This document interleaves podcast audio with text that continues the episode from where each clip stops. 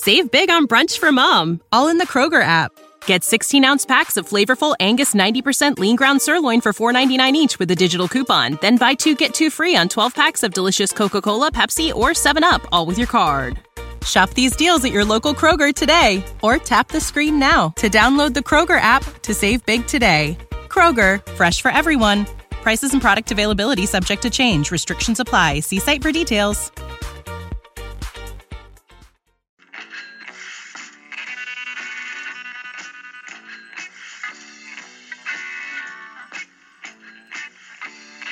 You've tuned in to the 49ers Rush podcast, and here is your host, John Chapman.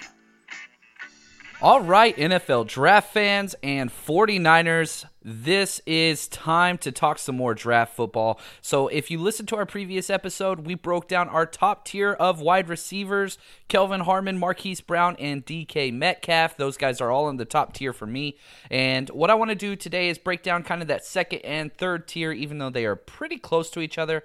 Talk a little bit about some NFL news, especially Dee Ford, as rumors are heating up that Dee Ford is a possibility to land in San Francisco, and that they, the San Francisco 49ers and the Green Bay Packers are two teams that have constantly reached out and are trying to get a deal done for the pass rusher. So that's what's at stake this episode. So if you want to jump forward to the draft talk, that is going to be up there. But I want to talk about Dee Ford. Now, Dee Ford had a great year last year, obviously, and he had a rough first 3 years, and last year was great.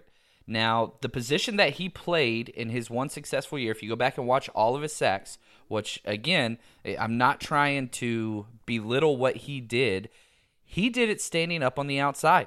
He played a little bit more of that outside linebacker in the 3-4 area, kind of that ghost 9 where he just splits very, very far out and he comes off the edge. What makes Dee Ford special is his first step in quickness, and this is kind of a big deal why he was so unsuccessful early on. You know, he came out and basically struggled mightily his first few years. Then he had a 10-sack performance. Then he went to 2 sacks and then 13 sacks last year. So here's the deal. I would love Dee Ford on the 49ers football team, but the problem is this. Because he's already been franchised, not only are you going to have to give up a second or third rounder to get him, you're also going to have to pay him north of $17 million a year because that's just what free agents go for in today's NFL. So you're talking about a 3 to 4 year contract, $17 million per, which we have the room for. I don't have a problem with that. But the main issue is, we have not seen him successful with his hand in the ground. Now, if you go all the way back to Dee Ford's Auburn days, and I remember scouting him just saying, man, elite first step. And he was in a 4.3 in college. So if you want to go ahead and take that projection and say, well, we saw him do it in college, so he should be able to do it here, maybe. The 49ers are, especially on defense, historically known in the past 2 years of playing people out of position and trying to fit their talents into our scheme. And it's worked with some, and it has been absolutely catastrophic with others, i.e. Solomon Thomas. So this is one of those that I'm hoping the 49ers lose out on. Yes, I understand pass rush is the number one concern, and I do want a pass rusher, but I do not want to give up top-tier draft capital, and I do not want to pay top-tier money, and I do not want to put a person outside of where they have been successful in the NFL, namely putting his hand down. I know it's very, very similar, but you don't see him going through the play side shoulder of offensive tackles to make his sacks. If you go watch all of his sacks, he is wide 9, ghost 9, screaming off the edge, and we don't do that. We don't do that in our defensive scheme. He's going to have to line up on the outside shoulder and fight through that, and so that's the thing. It's just a little bit too much for me. If we could get him for a fourth, which I know the Chiefs will not let him go for that, then I would say sure, but if you're talking about a second-round pick, hell no. Third-round pick, I'll feel a little bit better. But again, those three concerns are huge for me there. Now let's switch over real quick and let's talk about the NFL draft, okay? And I wanted to make sure I got an episode out this weekend, so it's probably not going to be a longer one. But these three guys are just absolutely unreal. And people are giving a lot of you know, early on, everybody's saying, oh, super weak wide receiver class, super weak wide receiver class. But then the combine happens, and everybody's like, well, hold on. There are some physical freaks that are involved here that, you know, I did my projections out, and I've done several first and second round mock drafts so far. If you head over to eatsleepfantasy.com, you'll see on there Chapman's NFL mock drafts. And so that link, anytime I update a new mock draft, it just overwrites what it's there. So check back weekly because I do a new one every week.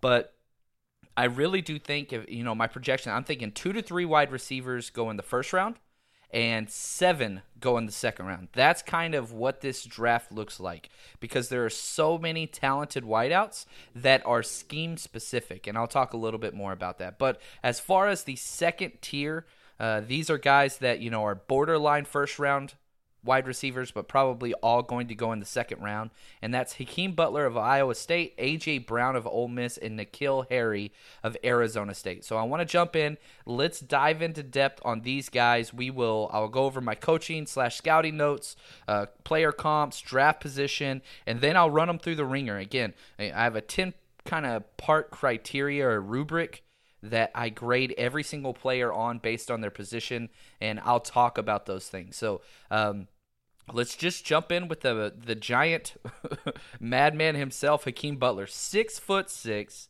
227 pounds. He ran a 4.48, which is insane time for a guy that's 6'6". You know, a lot of people want to talk about DK Metcalf, and rightfully so, running the 4.33, but I would argue a 6'6 wide receiver at 227 running 4.48 is equally, if not more so, impressive. 35-inch arms, 10 3/4 hands, and if you don't know what those are, this guy is just crazy long.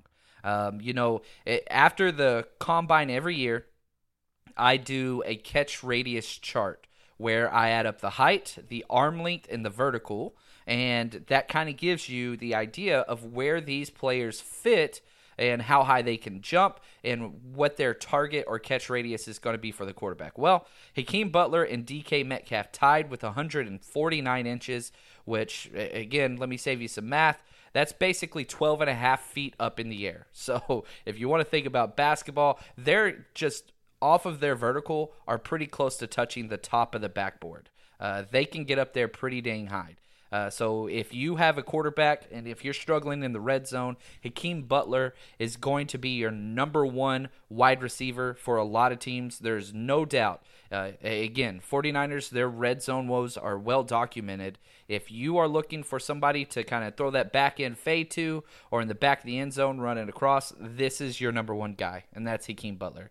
Now, deep ball, that's kind of who this guy is. Adjust as well as anybody in the draft when the ball is in the air. You know, just ball awareness, body awareness, all those things are there. He knows where he is, drags his feet on the sideline as he makes catches very well. He is always running routes past the sticks, not before the sticks, which 49ers fans, we've seen that. Capable blocker, that's fine, but the biggest critique that I had of him is that he lets the ball get into his body a little bit too often.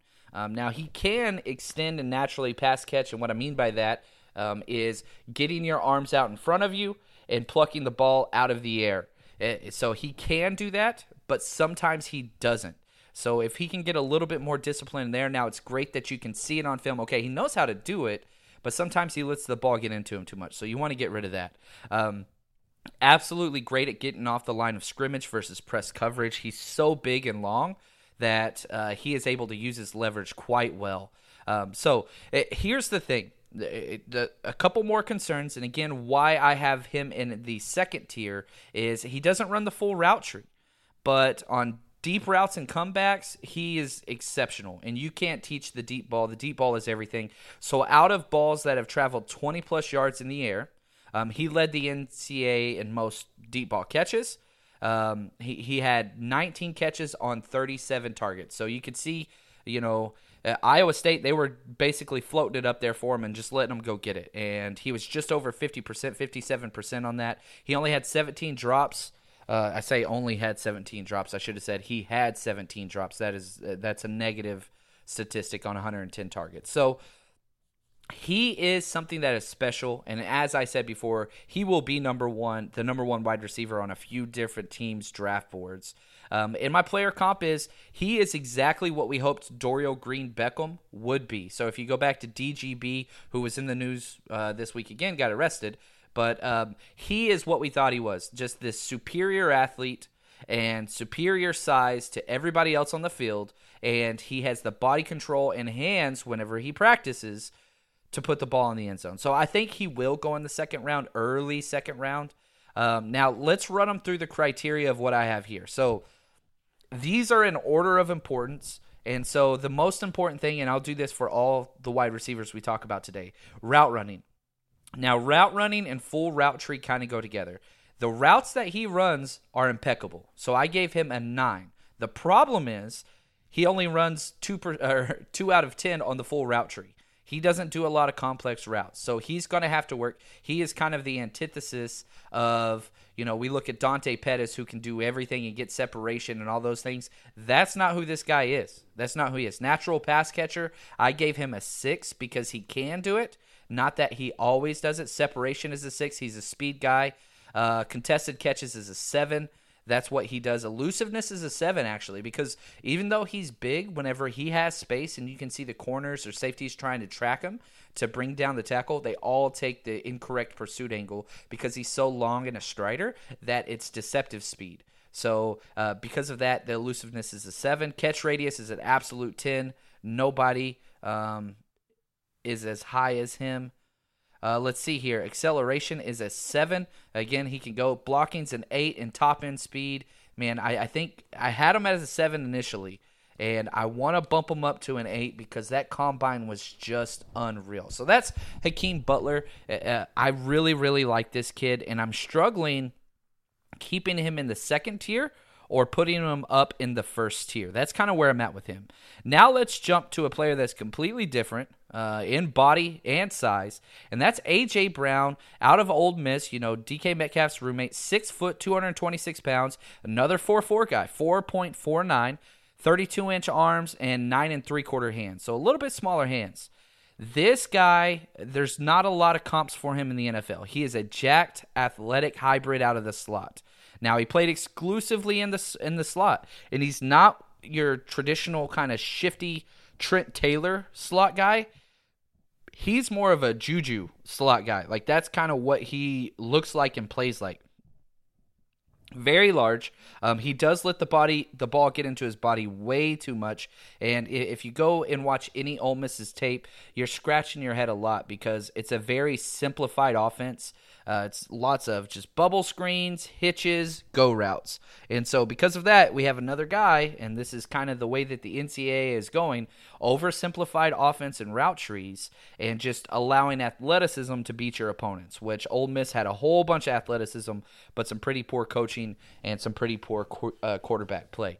So least diversified route tree of all the top-tier wide receivers. Now he has the size to play outside, but it's a projection because we haven't seen him do it yet. So not saying A.J. Brown cannot play outside, just saying he hasn't done it. We haven't seen him do that at this level. And looks like a running back out there playing the slot, back-to-back 1,250-plus yard seasons. And, I mean, that's the thing. 19 career touchdowns. He is an absolute playmaker. He caught 10 out of 24 deep balls, but he had 13 drops on 254 targets with a 74% catch rate. So if we look back at, Hakeem Butler, 17 drops on 110 targets, and here we go. He's got an extra 140 targets A.J. Brown does over him with 4 less drops. 74% catch rate is ideal. I mean, that's unreal. Slot wide receivers usually are about 10 points higher over outside wide receivers, but anything over 65% for any position, whether you're a slot or whatever, is usually seen as a good thing. If you're in the 50s, that's Des Bryant territory where they just drop a whole bunch of balls. Michael Crabtree in the past couple years led the NFL in drops. He was at about a 53% catch rate. Now, player comparison, which I struggled with this one big time, it's basically if Le'Veon Bell came out of the draft as a slot wide receiver. That's who AJ Brown is. I do think that he will go in the second round, and if your team already has a slot, I don't think that you want this guy. Just because, again, he could play outside, but you haven't seen it, and he doesn't run the routes. So let's run him through the gauntlet. Route running is a 6. He does run fairly good routes. It's just, man, he doesn't run a lot of them. Natural pass catcher is a 3. He lets the ball get into his body a lot, but his catch rate is high. So that's one of those things, like, is he still going to be able to get that type of separation at the NFL level against the elite cornerbacks? That's something we're going to have to see. So some teams are going to be like, man, I don't know if this is what I want out of this guy. Usually you go with the kind of small, sure-handed wide receivers that are shifty in space. So a lot of teams are going to look at A.J. Brown and say, he doesn't really fit what we do. But some of the creative, new, innovative offensive coaches are going to look at him and say, we have to have this guy. So again, it's kind of one of those pick your poison. Some people want them, some people don't. Separation's a 5, doesn't do a whole bunch of that. Contested catches is a 6, elusiveness is a 8.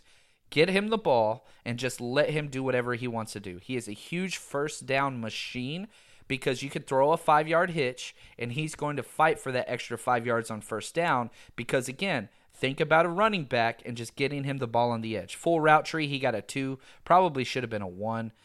Catch radius is a 6. Acceleration is an 8. Blocking is a 6. And top-end speed is an 8. So that's A.J. Brown. I really do like him. I'm curious to see where he's going to go. Hopefully he goes to a system that fits what he does, and instead of a coach trying to fit him into their system. Have a plan, man. Whoever drafts him, they better have a plan. If not, he's going to be his talent's going to be a waste.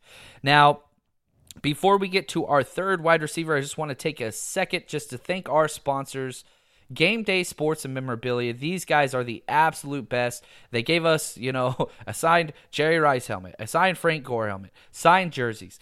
We just gave out another signed Roger Craig jersey to my boy Travis. Congratulations again. He tweeted out that he got that, and really appreciate you doing that. And so these guys, if you have any memorabilia for any sports, this is where you need to go. Game Day Sports Memorabilia.com. They've got it all, and their prices are just unreal. So Game Day Sports and Memorabilia, just want to say thanks to those guys over there. Now, the last wide receiver that I have in this top tier, that is N'Keal Harry out of Arizona State. 6'2", 228, 4.5340, 33-inch arms, and 9.5 hands. I was a little surprised about his hand size, but that's okay. Now, a lot of people are going to have N'Keal Harry up in their top tier, and I am fine with that. I'm okay with that. Now, the reason why I don't have him up there, again, is his size and athleticism are second to none. 6'2", he was listed at 6'4", so I was a little bummed whenever he came in 2 full inches shorter than that. But his athleticism is there. Most of his routes were screens and go routes. Stop me if you've heard this before. Very tight hip, though, and rounds off his breaks consistently. So he is a guy that you want to man up. Against zone coverage, N'Keal Harry's going to be he's going to destroy it. But if you put a good corner on him, he's going to have some major issues. Natural pass catcher when the ball is in front of him. Outside of that, like if he is posting up or doing a comeback route, and then he always extends his hands, but outside of that, the ball is always bouncing off his shoulder pads or hitting him. So a little bit, it depends on where he is. Specializes in deep jump balls. Just think about a basketball player. Amazing at tracking the ball and waiting until the last second to go up and get it. Zero separation, but is very, very physical and great at contested catches. So if it's like that in the Pac-12 where he played with Arizona State, imagine what that's going to be like in the NFL. Again, a 6'2 guy and a 6'4 guy. Not saying he can't be successful. I think he will. But again, if he doesn't go to a creative wide receivers coach or creative offensive scheme, just know this guy is going to struggle mightily in his first and second year because he's already blanketed at the Pac-12 level. Guess what that's going to look like at the next level. So you better have a coach that can design and put him into space. Otherwise, I'm not quite sure how that's going to work out. Again, if he's got a quarterback that's dead on accurate and can throw him open, I love it. You put him with a struggling offense and a struggling quarterback, this is going to seem like a bust in my opinion. Never missed a game in 3 years. Finished with back-to-back 1,000 yards and 22 career TDs. Caught 9 out of 18 deep balls. So, again, traveling 20-plus yards in the air. So, all those are great numbers. 15 drops on 327 targets. So, again, still less drops than Hakeem Butler and an additional 200 targets. So, 65% catch rate. Keep that in mind. And, I was talking on my other podcast just recently, and my comp for him, and I don't mean this to be an insult, is Kenny Britt with more upside. Kenny Britt's talent, coming out of North Carolina was unreal, and you could see what he could be. The problem was consistency and just lack of work ethic. So hopefully this guy is that same player, Kenny Britt, as far as athleticism and talent and all those things, but he's going to have to overcome a couple obstacles to get to that next level. So let's just go through what we got with him. Route running, I gave him a 3, and this is a big reason why I have him so low.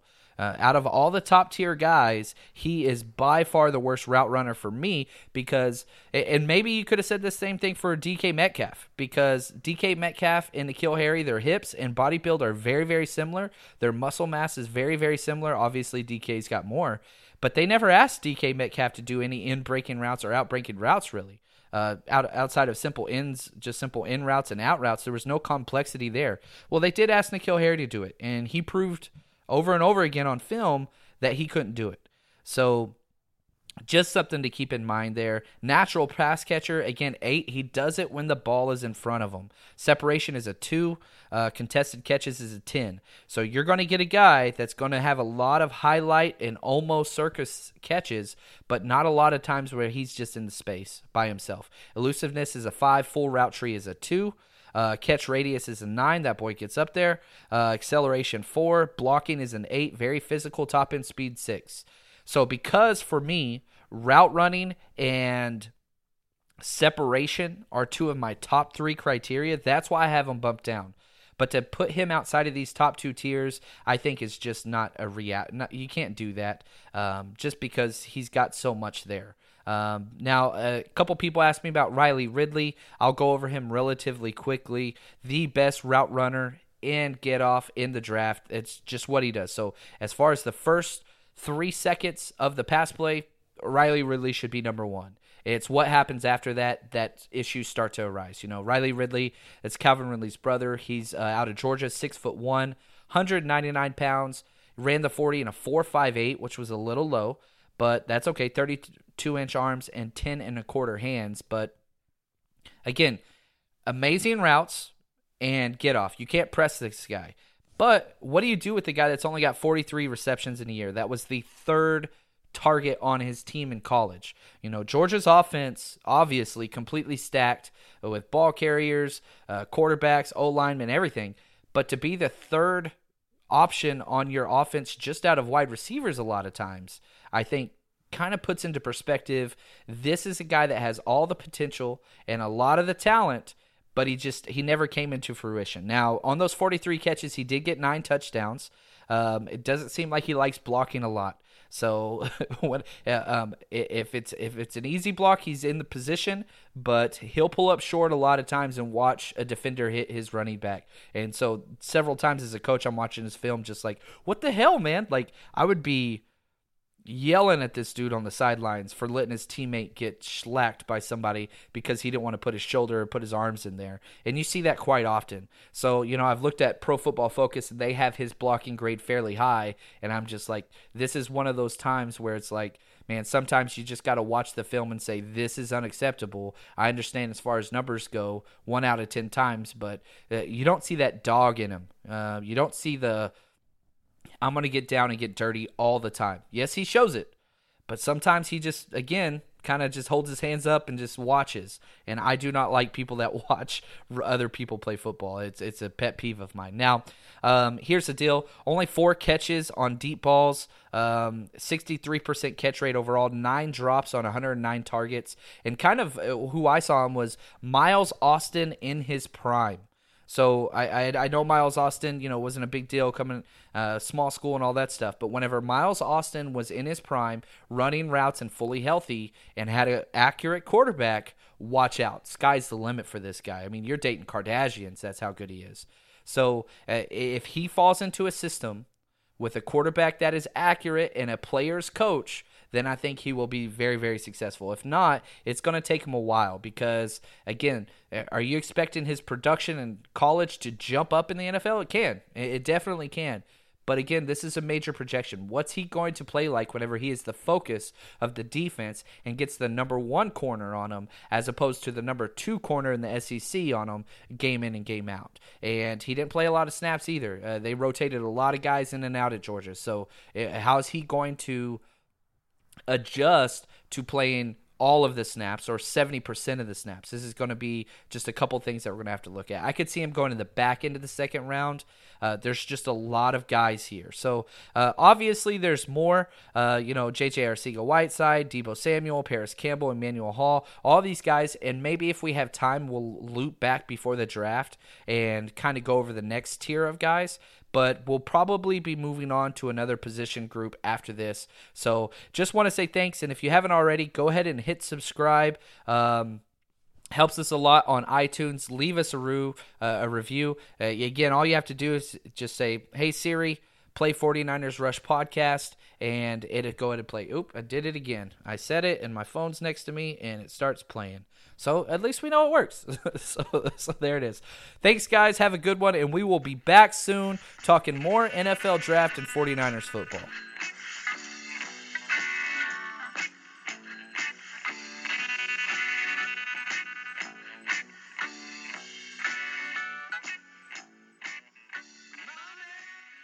Support for this podcast and the following message come from Corient. Corient provides wealth management services centered around you. They focus on exceeding your expectations and simplifying your life. Corient has been helping high achievers just like you enjoy their lives more fully, preserve their wealth, and provide for the people, causes, and communities they care about. As one of the largest integrated fee-only registered investment advisors in the U.S., Corient has deeply experienced teams in 23 strategic locations. Corient has extensive knowledge spanning the full spectrum of planning, investing, lending, and money management disciplines. Leverage Corient's exclusive network of experts to craft custom solutions designed to help you reach your financial goals, no matter how complex they may be. Real wealth requires real solutions. For more information, connect with a wealth advisor today at Corient.com. That's Corient.com. Corient.com.